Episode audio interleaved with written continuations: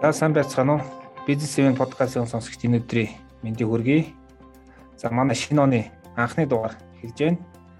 За бид 22 оны 1-р сард хөгжил гэсэн сэдвийг онцолж вебинар сургалт подкастуудаа хийж байгаа. За энэ дугаараа бид нэг сарын 11-нд болох бэрхшээлийг бэрхшээл багтаа даван туулах гэсэн тийм сэдвээр хийж байгаа вебинараа огтон хийж байгаамаа. За тэгээд энэ талаар ярилцахаар манай оны анхны зочин маань одоо алс холын Канада улсаас оролцож байна. Аа сэтгэл засч болормоо оролцож байна. Сайн байна уу та? Сайн байна уу. Тань энэ өдрийн мэндийг хүргэе. За баярлалаа. Тань бас шинэ оны мэндийг хүргэе. Баярлалаа. За тэгэхээр болормоо зөвлөх нь өмнө бас манай подкастад тархины фитнес гэсэн сэдвээр бас нэг удаа оролцож байсан тийм ээ. Тэгэхээр энэ удаа бид нэр ер нь яг бэрхшээл гэдэг сэдвийг тойрж ярина. Энийгээ тархины шинжилгээ ухаантай холбоод бэрхшээлийг ер нь яг өөр тийм одоо зовлон багтаар их юм уу те бэрхшээлийг ер нь яаж одоо ухаалаг удирдах вэ гэсэн тийм сэдвээр ярилцах юм аа. За тэгээд эхлээд би зүгээр таны ажилтай холбоотой нэг зүйлийг тодорхойлох юм аа. Таны танилцуулга дээр коуч, ICF, PCC, RTT сэтгэл засалч гэсэн байна. Тэгэхээр зүгээр та энэ нэг тамиг тайлбарлаад байгаа шүү дээ. RTT гэдэг нь илүү их чухал тийм одоо мэрэгжлийн нэр байх шиг байна. Яг одоо сэтгэл засалч гэхээр яг бид нар тодорхой төсөөлт ихт яг яг энэ чиглэлийн сэтгэл засалч гэхээр яг ямар хөө ажил хийх хүн байдаг юм бол та энийг их яриад өгч. Аа. Тэгэхээр монголчууд маань коуч гэдэг ойлголтыг бол нэлээд ойлгочихсон байх те. Одоо цагтаа ажилдаг, одоогийн чадамж боломж дээр нь толгуурлаад хэрхэн урагшлах вэ гэдэгт нь тусалдаг арга ухаан байгаа даа шүү дээ. Аа сэтгэл засал RTT гэдэг нь болохоор хүний даал тухамсартай тарих оюун санаанд оюун санаанд гүнд нэвч суучихсан байгаа тэр ихтгэл үнэмшилтэй ажилдаг. Энэ нь ихэнхдээ 8 наснаас өмнө 18 наснаас өмнө тогтчихсон байдаг тэр суур ихтгэл үнэмшлүүд байгаа та. Тэр таслын маш олон арга байгаа. А би бол тийм уламжлалт одоо уламжлалт гэхээс илүү олон нийтээр хүлээн зөвшөөрөгдчихсэн түгээмэл арга хэрэгсэл биш л дээ. Яг энэ RT сэтгэл засал гэдэг нь энэ нь бол одоо alternative буюу а сэтгэл зүүн сэтгэл зүүн дэмжлэг сэтгэл сэтгэл судлал сэтгэл зүйч нар дээр дэмжлэг болж орж ирж ирдэг нэмэлт сэтгэл заслын арга байна. Энэ нэмэлт сэтгэл заслын арга бол бараг 500 хоол давна маш олон төрөл байгаа. Түүний нэг нь л RTD сэтгэл засал. А зөв зөв.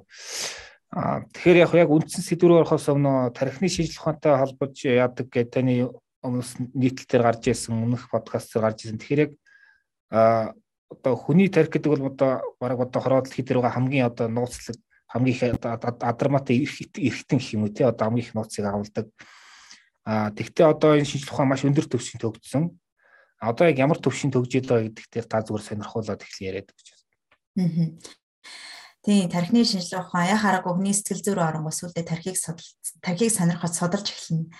А дараа нь тархийг нэг их сонирхоо ойлоод оюун бодол, оюун санааг судалж, майндыг судалж эхэлдэг. Одоогор миний сонирхож судалж байгаа зүйл бол майнд талтай, оюун бодол талтай, даалт ухамсар талтай байгаа. А тархины шинжилгээ ухаан бол бидний нэг олон жил өгөөсгөж ирсэн тухайлбал хүн бас сэтгэл хөдлөлийн амтан биш ээ. Логик тарих фактараа л юмыг шийддэг байна гэдэг тий. Тэгээд тэрийг ингээл олон талаар нь өөгшүүлээд 200 мянган жилийн туршид хүний сэтгэл хөдлөлийг үүсгэж ирсэн байгаа. Гэтэл одоо тарих шинжилгээ ухаан чинь сэтгэл хөдлөл болгон хүн дээр би дээр нь яг зүсгэж байдаг. Энэ ийм ийм даавруудыг хөдлөгдөг. А хүний бодол нь ийм сэтгэл хөдлөлийг одоо нөгөө өөрт мэдрүүлж яадаг мэдрэг ингээд сэтгэл хөдлөл нь эндээ би дээрээ ингэж илэрдэг гэх мэтчлэн энийг нь зүгээр MRI сканер тэ тархины сканер гаргаад ирчихэж байгаа байхгүй. Тэгвэл батлагдчихгүй одоо нөгөө хөдлөшгүй барин баталгаа болж гарч ирж байгаа гэсэн.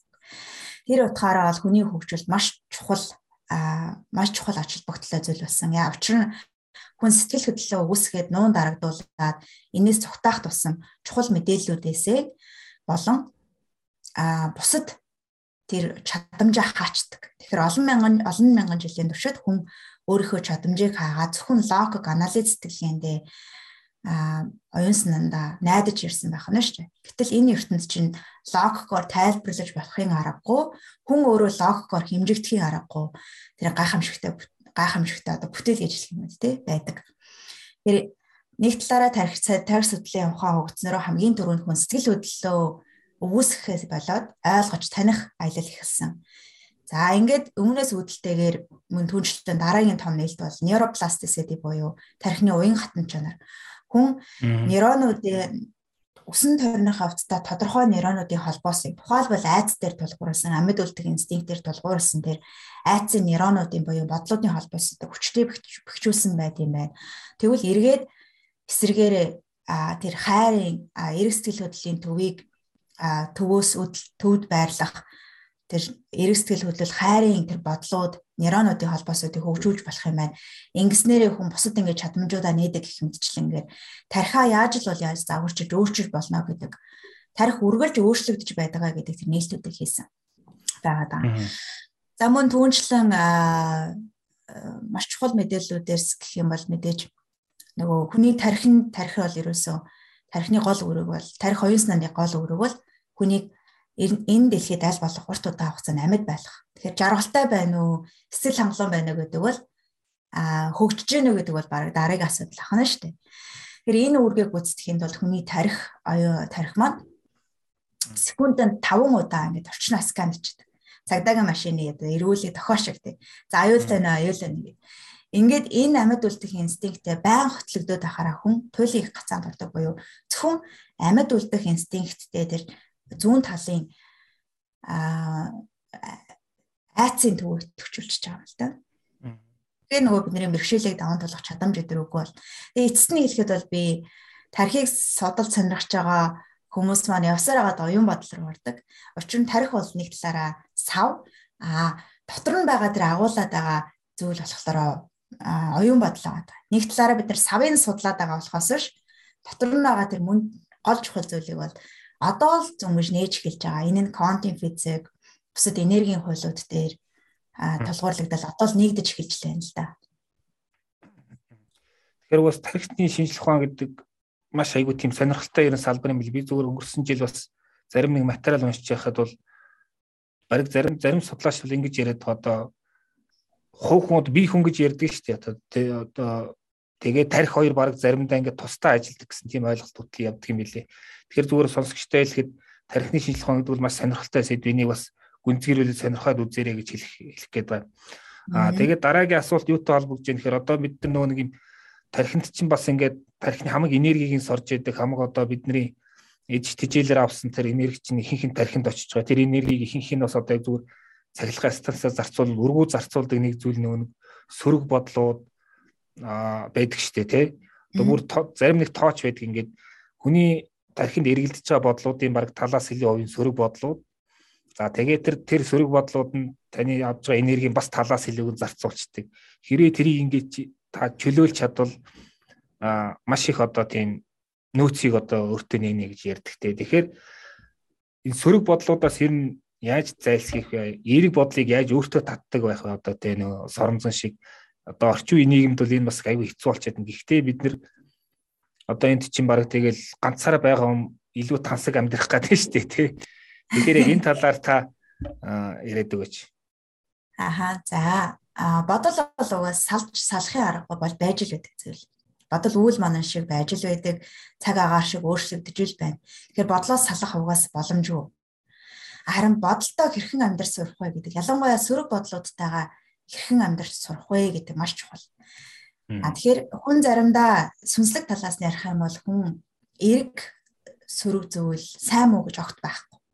Харин бид нар сайн л хит тэмүүлэх тусам эргээ сөрөг сөрөг гэж ингэж хоёр хувааж эрэг сөрөг гэж хоёр хуваажаараа хараад эрэг рүү хит тэмүүлэх тусам а сөрөг нь илүү их ингээд давлгаа давлгаалаад босоод ирдэг буюу дийлдэшгүй хүчтэй болж эхэлдэг.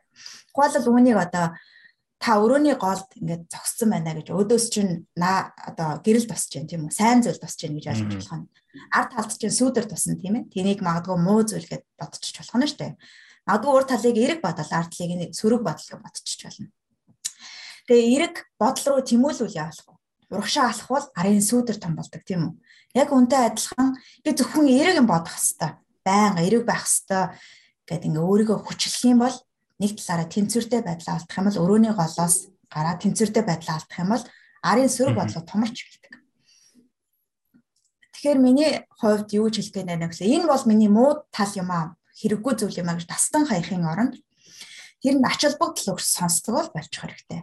Аа анзаараад хэрэгтэй мэдээллийг нь аваад тавьж өгүүлнэ гэсэн. Тэгэхээр нэг талаар чиний хэлсэн зөвлөдөө тархич нь хүний эрчим хүчийн баг 20%-ийг нь дангаараа зарцуулчихдаг гэж ярьдаг тийм.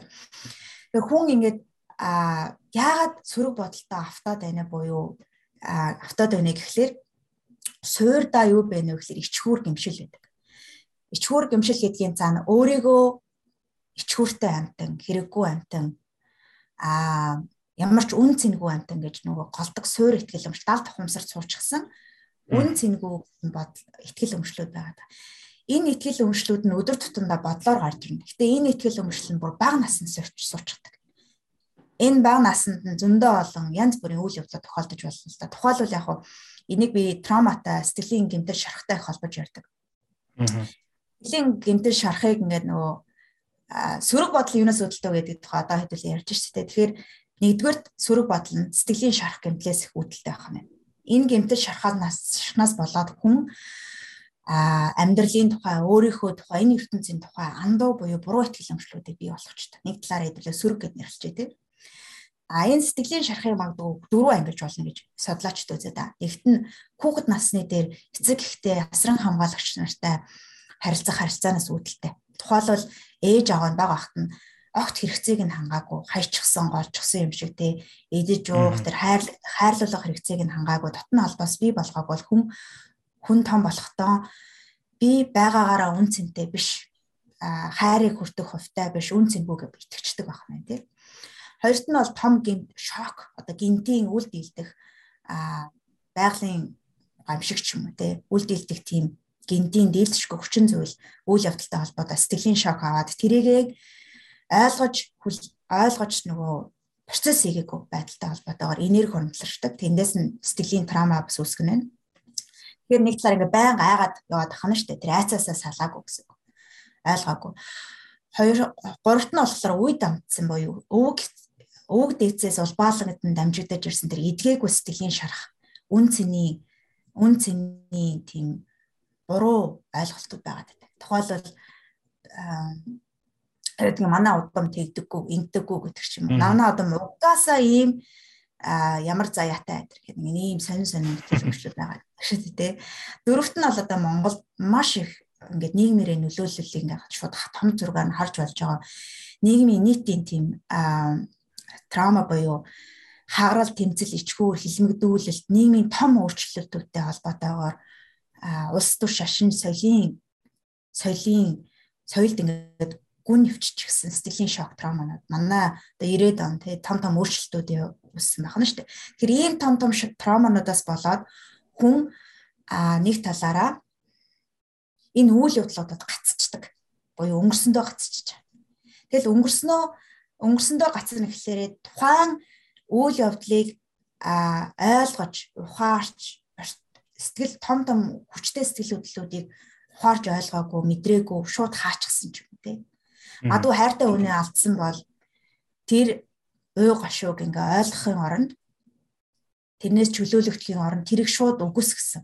Одоо ингэж хэлдэг штэ. Хүн насарж байгаад уйлж болохгүй. Дугаа гэлтэй. Тэнгүүд ингээ сэтгэлээ төвччихэж байгаа ч юм.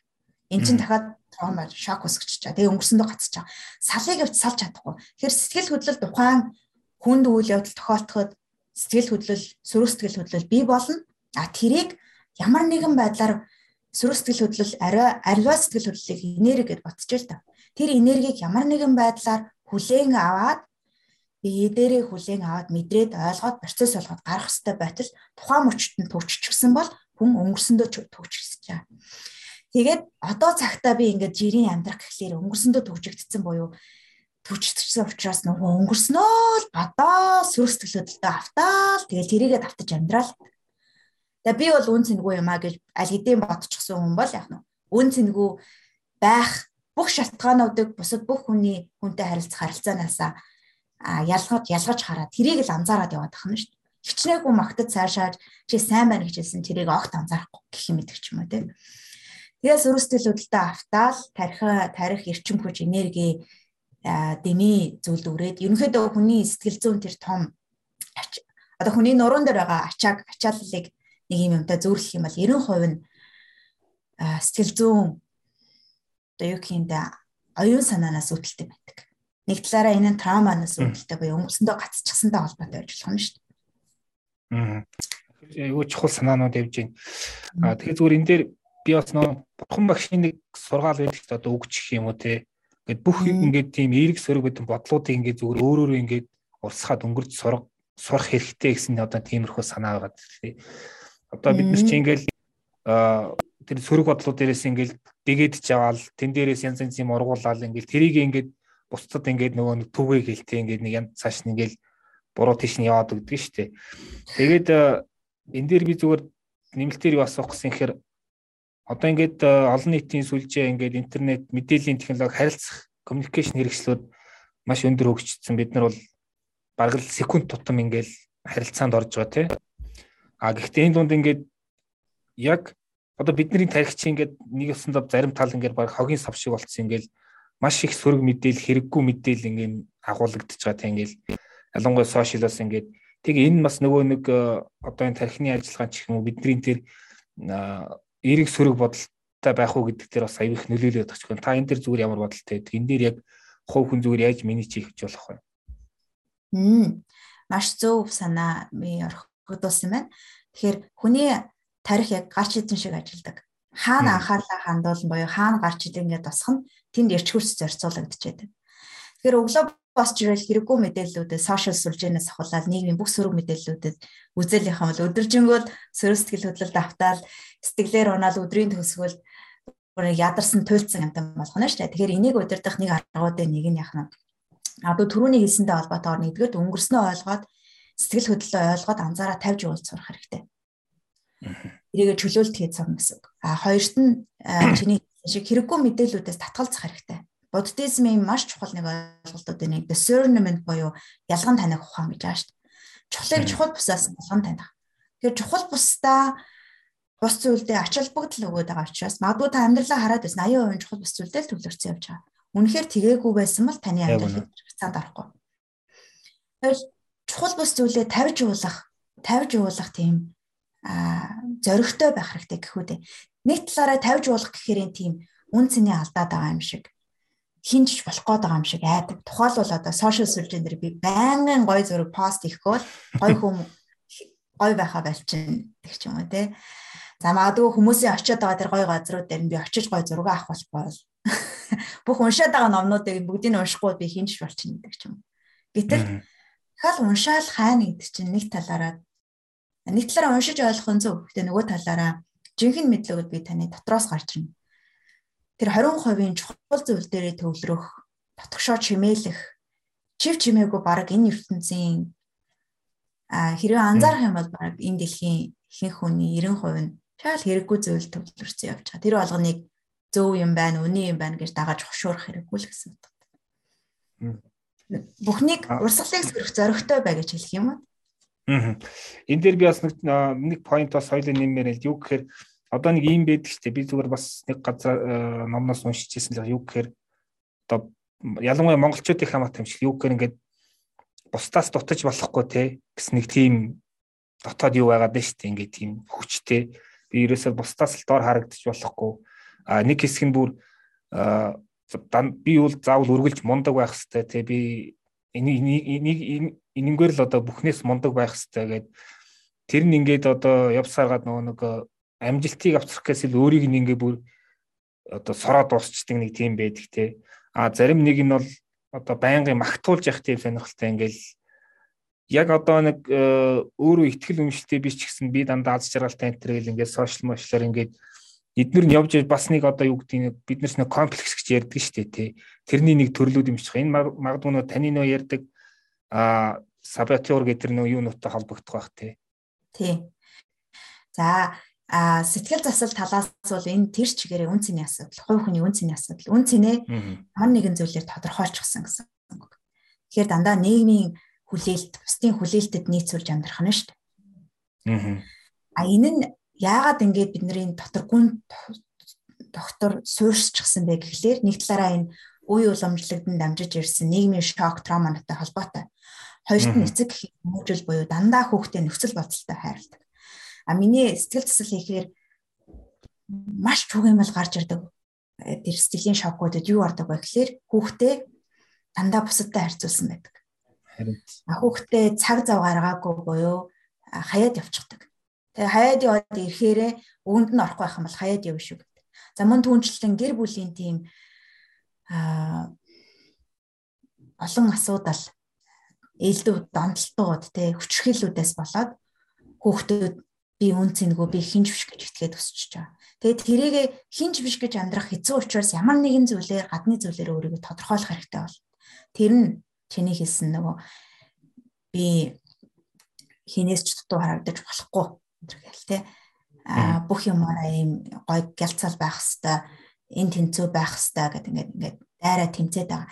Тэгэхээр статус гадаа зүйлээр л өөрийгөө тодорхойлохгүй бол жинхэнэ мөн чанараас л холдоод яваад байна гэсэн үг л дээ. Төрөний төрөнд хэлснээр бол зөвхөн эрэг талыг л харах гал сөрөг талаа хаяад байна гэсэн. Гэтэл сэтгэлийн шарахаас тэр сөрөг зүйлсээс өнгөрсөн тохиолдсон хүн хэцүү бэрхшээлүүдээс хүн бэрхшээлүүд жинхэнэ хүний баялагийг баялагийг нууж яадаг. Алт эрдэнсийг ингээд барьж яадаг байна шүү дээ. Тэрнтэйгээ зураг гаргаад нүүр тулж чадах юм бол мэдээллийг нь аваад энэ бүхэн намайг хэрхэн хүчрхжүүлсэн бэ гэд нүүр тулж чадах юм бол гайхамшигтай дотоод чадамжаа нээж чадах юм. Аа хоёрд сүүлийн хэсэг нь юу байлаа? Сүүлийн хэсгийг би мартчихлаа. Яг тэр яг ерхэдтэй холбоотой нөгөө холбогдоолох шиг байна л да нөгөө Нээс л мунд байх байнга одоо магтуулж явах тийм хэрэгцээтэй нэг нөхдөд байдаг шүү дээ. Тэгэхээр дандаа үн цэнэ үн цэнэ үн цэнэ мдээгүй өөрийгөө туйлын их ээж аав нөхцөл бодолтой хайрласан. Гэтэ ээж аав нар өөрсдөө нөхцөл бодол байлцал болцолтойгоор явах нь. Энийг л хийх хүн юм бол хинж биш гэж угаасаа хүмүүжсэн. Тэгээ энэ арга барилаараа хүүхдээ хүмүүжүүлсэн. Одоо тэр нь л ингээд бол олбоологдож харагдаж байгаа. Сэтгэл засал талаас. А тархины фитнес, оюуны фитнес талаас болохоор зэрэг энэ байдал нь ийм 10 а 10 тийм сайбатар буюу сэтгэл зүйн хүчин зүйлсээр илэрч гарч ирдэг. Түүний хамгийн том нэг нь болохоор шүүгч байдаг өөрийгөө маш их шүмжилдэг буюу огт хүлээн зөвшөөрдөггүй суу гүн сууринда ичхүүр гимшил байдаг. Ичхүүр гимшил гэдэг нь болохоор юу гэсэн үг вэ? Би байгаагаараа ичхүүртэй гимтээ азгүй амтан гэйтгцэн гэсэн үг. Тэгээ тэрийг ингээд ил гаргаж мэдэхгүй шүү дээ. Зүгээр л бид нэр бидний далд тухамсарт гүн суучихсан мэдэгдэхгүй байхад автоматар 95% удирдах идэг. Анзаараад зогсолт хийгээд хүчтэй зогсолт хийгээд анзаархаас нааш яах нь мэдэгдэхгүй гэсэн. Нэг л мэдхий тэр үйлдэлээ давтан хийгээд байдаг. За шүүгч юу гэж шүүгч нь юу гэсэн үг вэ? Шүүгчийн цаана ямар бодлоод байдаг вэ гэхлээр би байгаагаараа огт хангалттай биш. Байгаараа үн цэнтэй биш би хэрэггүй амт. Тийм учраас ямар нэг юм хийх болгондоо байнга шүүмжилж өөрийгөө адгад зөвхөн. Тэгээ ингээд байнга өөрийгөө шүүмжлээд доромжлоод ингээд доош нэгээд хүн зэн хөгж мэдрэх хэцүү учраас хоёрт нь бусад хүмүүсийг доромжиж шүүмжилж өгөөсгөж эхэлдэг. Тэгэхээр яах нь нөгөө өнөө доош нэвчих юм хоёлаа сэтгэл зүйн тэнцвэртэй болох гэдэг нь шүү дээ тий. Тэгээд дараа нь манайхны нэг гол шинж шүү дээ тий. Тийм гол шинж тийм сайхан сайхан хүм уулчвал баахан тавг комментод өччихвэл нэг төр тайвшруулах гээд байгаа хэрэг. Би ч гэсэн эднээс арай хамаагүй илүү. гэдэг энэ болгоны олж харж байна. Би ч гэсэн мондог шиг бодох гээд шүү дээ. А гурав дахь нь болохоор нөхцөл байдлыг шүүмжилж нөхцөл байдлыг өгөөсгөж а өөрөөсөө хідэн талаас нь анализ хийгээд ингээд буулгаж авдаг. Энэ нь бас дахиад л яах нь. Өөрийгөө үн цэнгөө гэж хүлээн шүү үн цэнгөө гэж итгээд байгаар нь хүлээн шүүж чадахгүй байгааг нь л илэрлэл гэсэн. Энэ ертөнцид ерөнхийдөө энэ хувь хүний хөгжлийг бүр суураар нь яриад нэг л зүйлийг хийж чад. Одоо ганцхан зүйлийг хийж чадвал та хувь хүнийхээ хувьд хөгжнө гэж би юу хэлнэ вэ гэхээр өөртөө өөрийгөө байгаар нь хүлээн зөвшөөрөх тэр өөртөө инэрэнгүү нэмжин сэтгэлээр хандаж сурах compassion гэж нэг үг байгаа шүү дээ. Хүн гэдгийг ойлгох хүн хүн юм чин ирэнтэй бараантай зүйл байна. Алдаа гаргаж болно. Тэгээ тийм чин сэтгэлээсээ найзтай ханддаг шиг инэргүй нэмжин сэтгэлээр хандаад сурах. Ингээд өөртөө инэргүй нэмжин сэтгэлээр хандаад хүлээн зөвшөөрөөс урчхаар хүн өөрөөсөө боломжийг нь харчдаг. Иргшиглэж тэгээд ирэнгүүт дотоод ертөнцийн гадаад ертөнцийн тусгал учраас бусдыг хүлээн зөвшөөрж ирнэ. Тэгээ харилцаа сайжирна нөхцөл байдлыг хүлээн зөвшөөрж ирэнгүүт аа бэлэг нь юу вэ? Гацаанаас гарах боломж нь юу вэ гэж хэлж байгаа. Тэгэхээр нэг талаараа бэрхшээлийг даван туулах чадамж бол ичгүүр гимшил тэр олон жил уламжлагдсан ирсэн өвг дэцээс үүдэлтэй тэр ичгүүр гимшил солиос үүдэлтэй ичгүүр гимшлийг таслан зогсоогоод өөрийгөө үн цэнтэй байгаараа эрхэм нандан гэж хүлээн зөвшөөрөөд өөртөө энэрнгүү нинжин хандаж л сурах байгаа баг. Ингэх юм бол яах нь нэг их тэгэж хүлээсэн дараа зовоод авахгүй байх юм дээ. Тэгээд та түр ярьсан нөө 10 сабатур гэдэг энэ яг нөө яг нэр томьёоны хувьд ингээд гадаадаар илүү оновчтой сонсогч бас яг тайлбарлуулдаг юу гэж тайлбарлах одоо энэ сабатур гэдэг энэ үгийг. Та сабатур гэдгийг өөдөг үгийг болохоор одоо санаатаагаар хоош татах сэтгэл зүйн хүчин зүйлс юм уу та. Юу гэж хэлдэг вэ гэхээр би чамд үннийг хэлж байна. Чи үнэхээр үнэхээр одоо юу гэмдэ миний үгийг л дагах юм бол би чамд амжилтыг өгөх гээд байна гэж хэлдэг. Буюу чи одоо цогцолтгүй хөдөлмөрлөөд л байвал нэг нэг гайхамшигтай амжилтыг ажлын ард гарсны дараа дахиад нэг амжилт руу яваад л байвал энийг л хийгээд дуусчих юм бол чи тухайлбал би одоо хайпер ачивер буюу хит амжилтанд хүрэх сабадрын тухай ярьж шít. Байвал чи үнэхээр үн цэнтэй нэгэн болно. Бүх хүмүүс чамаа гайхаж биш нь хүндлэгдэн. Тэгээд чи тэр жинхэнэ хүчээ нээн гэж хэлгээд хэлээд байгаа юм шүү дээ. Гэтэл үнэндээ энэ нь ходол ятгалаг байдаг. Яагаад тэгэхээр гаднаас юм хайж байгаа тийм үү? Жинхэнэ мөн чанараас айгаагүй. А тэгээд үүнийг бид нар юу гэж хэлдэг вэ гэхээр энэ сабатурууд буюу сэтгэл санаа дараа энэ хоош татагч худал ятгалаг хэлээд хоош татаад байдаг нэг сэтгэл зүйн хүчин зүйлсүүд маань нэг талаараа таныг талхны жинхэнэ талхыг авах хөстэй хүн байтал талхны үүрмээр хуураад байдаг гэсэн. Тэгэл далхны өрөмгөр хуурдагдаал эргэлдээл яваад байх нь шүү дээ.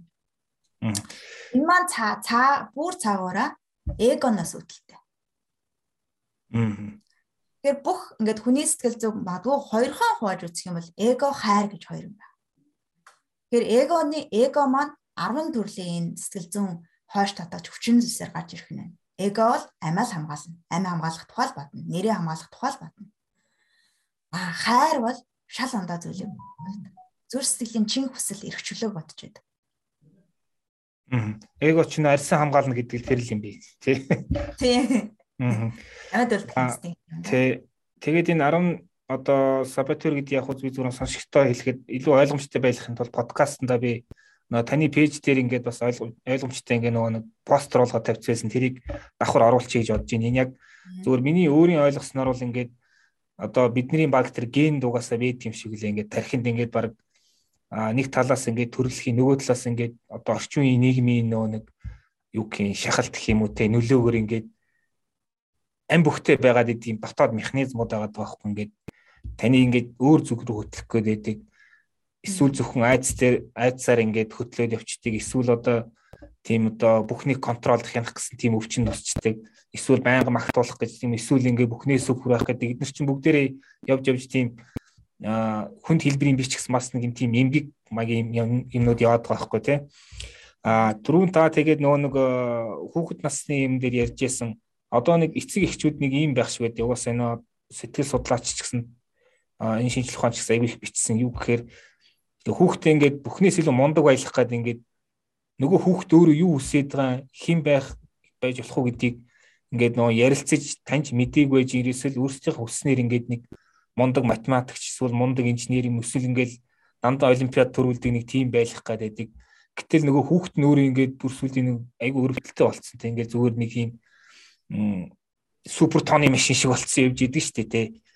Энэ нь одоо яг эцэг эхчүүд яагаад ингэж ийдгийг энэ бас нэг тим нэг юу гэх юм эмгийг байж болох эсвэл одоо юу гэдгийг бас л нөгөө нийгмийн нөлөөлөл ах л да энэ тийм миний хүүхд бусдаас дутчих явахгүй бол болохгүй гэж зүтгүүлсээрээ л нөгөө хүн ингээ хүүхд нь ингээ хин байхаач мэдхээ болчдөг сэнгэн дуусаад ингээд айгүй онцорж исэн хүүхдүүд ингээд сонь сонь болцсон тиймнүүд байдаг шүү дээ. Энд дээр та зүгээр мэрэгжлийн яд юу гэж боддог вэ?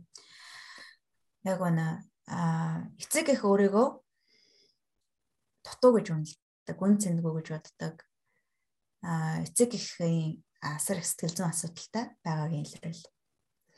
А би өсвөр насны нэлээд хэдэд хүүхдүүдэд ажиллаж байгаа. Энэ тохиолдолд эцэгтэй бас давхар ажилладаг. Учир нь би хүүхдэд ажиллаад маш нэмэр байхгүй. Эцэг их өөрийгөө өөрийн сэтгэл зүй дээр ажиллахгүй бол яах аргагүй системээ системээр систем дээр нь ажиллаж байгаа хонч гэр бүлийн систем дээр нь өдөр болгон байгаа хандлага өгөөрэй тэр андуу ихтгэл өмчлүүдээ бий болгож идэв. Ер нь ингэж адгад сэтгүүлнэ гэдэг чинь хүүхдэд ямар мессеж өгөөд байгаа гэхээр би чамайг онц сурахгүй юм бол хайрлахгүй. Онц сурахгүй юм бол энэ дэлхий энэ дэлхийн ертөнц чамайг хайрлахгүй тэгээ чи үн цэнгүй амтан чи гав ганцаараа үлдэнэ. Хинч биш байна гэж. Тэр хинбэ гэдгээ ямар нэгэн гадны зүйлээр тодорхойлчихсан гэсэн. Эцэг их ингээд тодорхойлчихсан буюу өөрөө өөртөөгөө өөрөө өөрөөгөө бүрэн дүүрэн хүлээн шүүрэн тэр сэтгэлийн сэтгэлдээ өөртөөгөө инх тайвны гэрээ байгуулаагүй тий өөрийгөө хүлээн шүүрээгүй эцэг эхчүүд а хүүхдтэйгээ ингэж ханддаг. Энэ нь эцэг эхийн бас өөрийн дутуугийн комплекс гэж яриад яриад байгаа тийм Монголд. Тэрний л илрэл шинж тэмдэг байгаа. Хүүхдээ ингэж адгуу сэтгүүлэх тусам аа одоо бүр ингэж өвдцэн байхад хүүхдээ хүүхдийнхаа өвдөлтийг бүх хамаатан саднасаа нууж байгаа ч юм тий.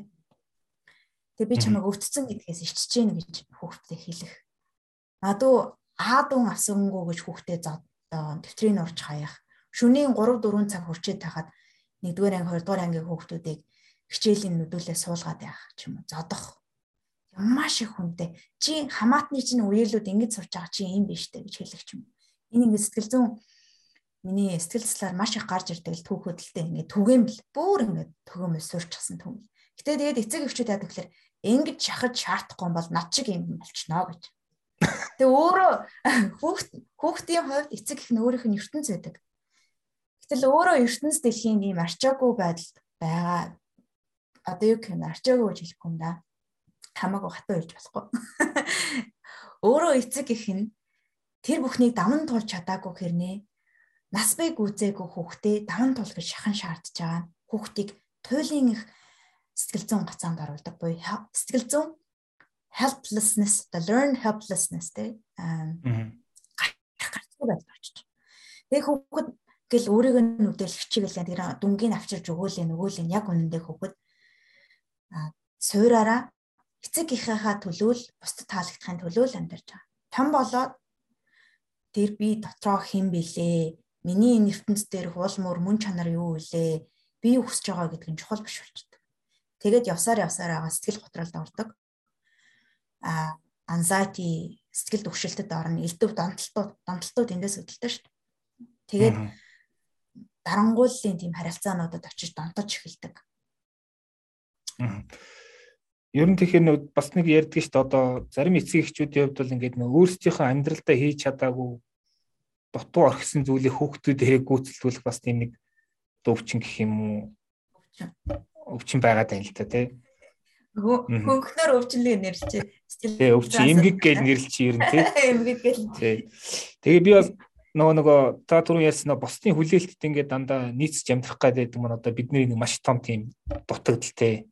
Өөрийг хинг байх хэрэгтэй гэдгийг одоо таниаг үж ингээд дандаа босны хүлээлтэд нийцэж одоо нөгөө хүлээлтээс давах энэ төр ихэр бас нэр томьёо гараад ирэх шиг болсон. Зарим тохиолдолд хүлээлтээс нь давах гэж ингээд зүтгэдэг тийм нэг өвчин байгаад тах шиг байна. Бас эмгэг.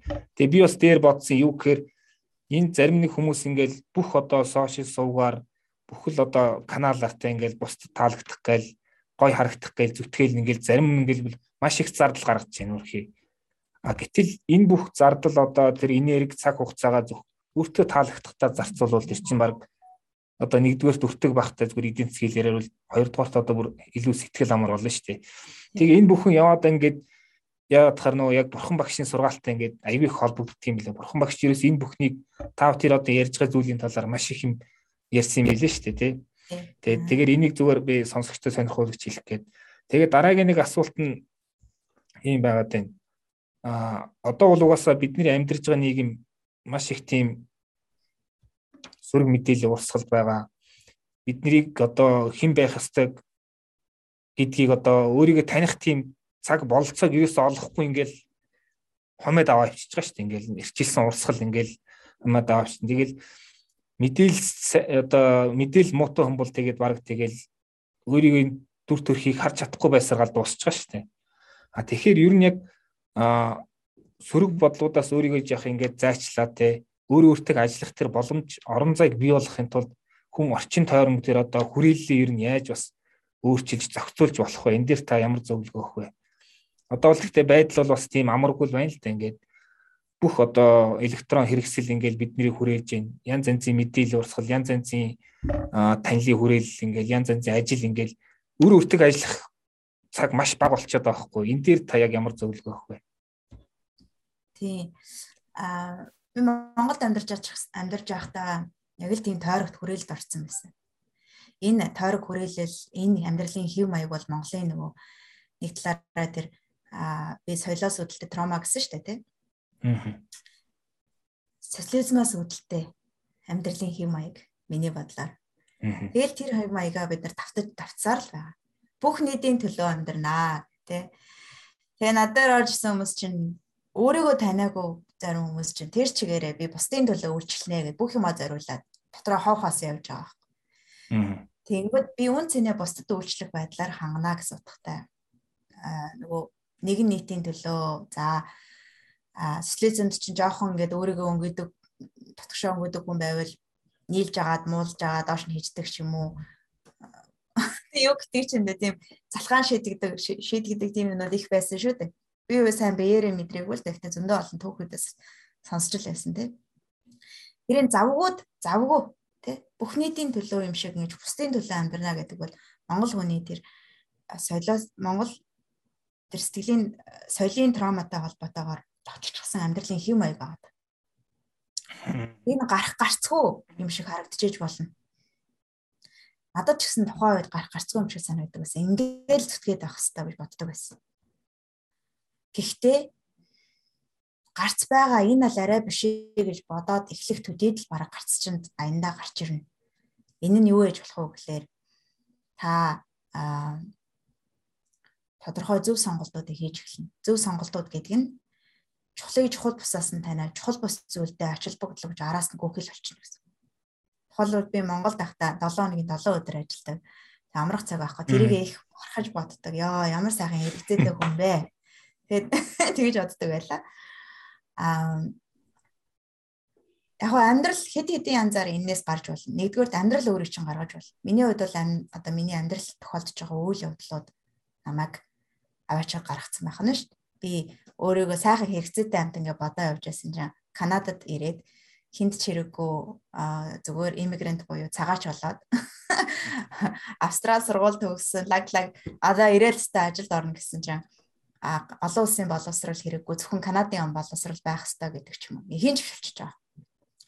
Хинж биш бол ер нь ингэ хинж биш гэж бодож байгаа бод тэр мэдрэмжүүд маш туйлын үн цэнгөө гэж бодож байгаа мэдрэмжтэйг нэг жоохон нөхрөлч. Тэр сөрөг сэтгэл хөдлөл сөрөг гэж бодоод байгаа цогтох гад байгаа сэтгэл готролтойгоо нөхрөлч. Тэнийг сонсоод үз. Хамт байгаад үз. Салгаж тэмцгийн орон зүгээр мэдрээл байгаа даа. Салахын тулд яаж байгаа вэ гэхээр нэг талаараа энэ сөрөг мэдрэмжүүдээс салахын тулд хүн завгууд нотж байгаа. Элдв үйл явдлуудад очиж донтож байгаа. Элдв сошиал медиа одоо драмуудад кинонуудад өөр юунд байдгүй. Үйл явдлуудад ховж ирнэ очиж амтж байгаа. Энэ нь зөвхөн яг нэг талаараа тэр таагүй мэдрэмжээс зүхтаах хүний амьд инстинкт байх нь шүү дээ. Тэгвэл энээс гарах нэг арга зам бол таагүй тэр сэтгэл гутрал хинж биш гэж мэдрэгдээд байгаа тэр мэдрэмжүүд үн цэнгүү ингээ бүх юм нурлаа гэж бодож байгаа тэр уналтуудтайгаа жоохон нөхрүүлч хамт байж Нэг хамраараа сайхан гүнзгий амьсгал аваад гаргаал сэтгэлээ чагнаал татгшаа онгоод. Хүн найз нөхчөө уулзын учрыг гараад ир чиста яац би чамайг сэргээгээд үгүй би чам сайхан зөвлөгөө өгье гэх юм бол төр зүр татгалзаад чимээгүй өөртөөгөө байгаад үз. Тэгэхээр нэг талаараа зовлон нэг талаараа энэ бүхнийг зовлон гэж нэрлэжүүл. Зовлон хүлээн зөвшөөрч чадахгүй эсэргүүцэх тусам буюу зүгтаах тусам үгүйсгэх тусам зовлон том болдог. Тэгвэл зовлон хүлээн шөөрөөд энэ надад юу хэлэх гээд байна вэ гэж сонсож байгаа. Хүн бараг энэ дэлхийд ирэхдээ тодорхой туулах тийм сорилтуудтай ирдэг. Энэ сорилтуудаа энэ насандаас давахгүй зогтаагаад явах юм бол хөгжихгүй, эволюц явагдахгүй. Тэгээ дараа төрөлдөө тэрийгэ дахиж давтаж амьдрна. Тэрийгэ даван тулхал болно. Монгол сэтгэл готрол маш их байгаа. Сэтгэл готролд орсон бол тэрэндээгээ жоохон нөхөрлөж, найзалж, хамт байж сонсож гэж хэл. Энэ мөчөөс жухлыг чухал бусаас таних ямар их шуугантай хэрэггүй ертөнц энд байд юм бэ гэдгийг анзаарна. Утгашоо чимээлээд доод ертөнцөө ойлгож эхэлнэ. За хоёрт нь сэтгэлийн үдэг. Аа хоёрт нь бээрээ энэ бүхнээс холд буюу 7 хоногийн би 5 өдөр ажиллана гэдэг. Тэгээ 5 өдөр ажиллахдаа а энэ энэ цагуудад бүтэн ажил бүтэн одоо бүтээмжтэй ажиллаад энэ энэ цагуудад амарна. Ажил олгогч ч гэсэндээ хүний 8 цагаар зогсолтгүй ажиллуулна гэдэг тийм хүлээлт байлгаж болохгүй шүү дээ. Цаг бол өндөр бүтээмж гэдэг бол цаг тутам бараг 10 минут амархыг хэлж байгаа. Нөхөн сэрэг өөрийгөө нөхөн сэрэг 5 м гэдэг холбогдохыг хэлнэ. Тэгэхээр нэг аргуудаа нэг бол тэр сэтгэл хөдлөлтөд сонцлохоор хоёрт нь тэнцвэртэй тэр амьдралыг бий болох 7 хоногийн 7 өдөр явахгүй үгүй гэж хэл сурагт. Монголд үгүй гэж хэлж чаддгүй. Үгүйгээ хэлчих юм бол баларсан нөгөө хүмүүс ч гэсэн намайг юу гэж хэлэх болоо хамраас огцсон гэж хэлэн тийг ингэнэ бөө юм боддог. Үгүй гэж хэлж сурах хэрэгтэй. За тэгээд зөндөө олон зүйлүүдийг бас ярьж байна. Орчин нөхцөлийн хувьд юм аа энгийн амьдралыг сонгох гэх юм уу та. Нэг аз жаргал гэж нэг гайхамшигтай зөвлөлт хүрчээ тэрний дараа хүрнэ гэж бодохгүй зүгээр энгийн тайван амьдралыг цоцлоо сонгох хэрэгтэй. Оюун бодлол хүний амьдралыг аливаа зүйл маш төвхтэй болгодог. Хэрэв юм бүхэн төвхтэй болоод өчн олдохгүй байгаад байгаа бол энэ буруу зам руугаа явж гэнэ гэж бодох хэрэгтэй. Бизнес эрхлэгч гэсэндээ бизнес эрхэлж байгаа хүмүүс ажиллаа, удирдах арга барилаа. Удирдах арга барилаа. Дүгнэлт чухлыг чухал булаас нь ялгаагүйгээс болоод бизнесээ туйлын төвхтэй хэцүү байдлаар удирддаг. Гэтэл мастери буюу юмыг төгс хэмжээнд хийнэ гэдэг бол энгийн байдлыг хэлдэг. Хэрэв ямар нэг юмыг энгийн тайлбарлаж чадахгүй бол тухайн зүйлдээ та төгс зүйлээ мастер хэмжээнд сурааг өгнө гэсэн утгатай ярьдаг штэ тий. Simplicity гэж байна. Тэр энгийн амьдралыг сонго дахин хэлэхэд амин дахиад магадгүй та хэрвээ энэ зүйлээс орчноо яа гэж бодож байгаа бол магадгүй орчиндоо тийм нөгөө миний амин чухал зүйл юу вэ гэж бодож байгаа. Амин чухал чухал зүйл юу байсан? Магадгүй хүн төрлөختөнд галыг нээх, гал гал гаргах чадамж байсан. Гал тавих одоо гал асаах чадамж байсан тийм үү? Гал асааж чадсан учраас хоол хийж чаддаг болсон. Хоол идээ тархин хөгжсөр байгаад неокортекс буюу сүлийн оюунлаг тарих хөгжсөн гэдэг ихэнчлийн түүхэд байгаа шүү дээ. Тэгэхээр магадгүй энэ асуултыг хэдэн өдөр зүгээр л зөөлөн хамгаагаад үз. Миний амин чухал зүйл юу вэ? Хэрэггүй амин чухал зүйлдээ би төвлөрөөл тэгээл яваад байгаа юм шүү. Тэгвэл хамгийн эхлээд орчноос хайчих амин чухал зүйл. Баахан хувцхунаар элдв бусын баах ямар хүрээлүүлсэн мэл тэр амин чухал зүйлсээ анхаарлаа анхаарлыг чинь сарниулаад чамаас даруулаад бүх юмээс холдуул хаяад гаргаад хайчих хүнд өгчих те. Энгийн үгээр хэлбэл тэгэхээр орчноо маш энгийн болов. Амин чухал зүйл дээрээ бий болов. Элдв төрлийн юм хэрэглээ зовоод ингээд энэс дутчлаа гэж бодох хэрэггүй. Цаасууч сүвжээнүүдээс хэд мэдээллүүдээс бас гарах хэрэггүй. Мэдлэн орчин үед ингэж аа хүмүүс мэдээлэл зарахын тулд ингэж хэлнэ бүх мэдээллийг л олж авахгүй бол та ингээд хөгжихгүй гэж байгаа. Уучлаарай мэдээлэл хүнийг хөгжүүлдэг. Мэргэн ухаан хүнийг хүнийг нээдэг мэрэгэн ухаан хүний амьдралыг өөдөн татдаг. Мэрэгэн ухаан зүрхнээс гарч ирнэ. Зүрхний мэдлэг зүрх чинь хизээ нэгдгүү чимээгүй байдлаас нэг. За гих мэтлэгээ цаашаа явбал баларсан юм болох шүү. Аа ингээд За тэгээд сэдв маань угаасаа их сонирхолтой маш өргөн олон зүйл ярьж болно. Тэгээд яг хуу би ажлын байран дээр стресс энтер гэдгийг асуумаар байгаа ч гэсэн энэ энэ хэсгийг вебинартаа нөөцлчүүл зүгээр гэж бодож байна тийм ээ яг одоо бизнестэй холбоотой та мэдээж бизнесментэй ажилдаг. Тэгэхээр яг энэ дэх илүү аргачлал талаас нь бол боломоо зөвлөх маа боломоо сэтгэл нэг вебинар дээр илүү ярина. А би зүгээр юу асуух гэсэн гэхээр одоо та түрүү бас дурдсан хорт зуршлууд гэдэг одоо дамиг татгч юм алкогол хэрэглэх одоо юу гэдэг юм янз янз юмнууд байгаа. Тэгээ эн чинь бас нөгөө нэг таагүй мэдрэмжээсээ зугтж байгаа. Нэг үгээр хэлвэл өөр өөртөө нүүр тулж чадахгүй өөрөөсөө зугтж байгаа бас нэг хэлбэр шүү дээ. Тэгээд а орц сурчлуудаас одоо зайл одоо салах гэх юм уу эсвэл ядаж багасах тийм аргууд гэвэл та яг юу гэж зөвлөдөг энэ бас л яг өөртөө ажиллах нэг асуудал гараад байх шиг байна тий. Тий. Аа ерөөдөө бүх донтолтын цаана ичгүүр ичгүүр гэмшил байдаг. Суураараа. Ичгүүр гэмшил нь ямар бодлоос үүдэлтэй?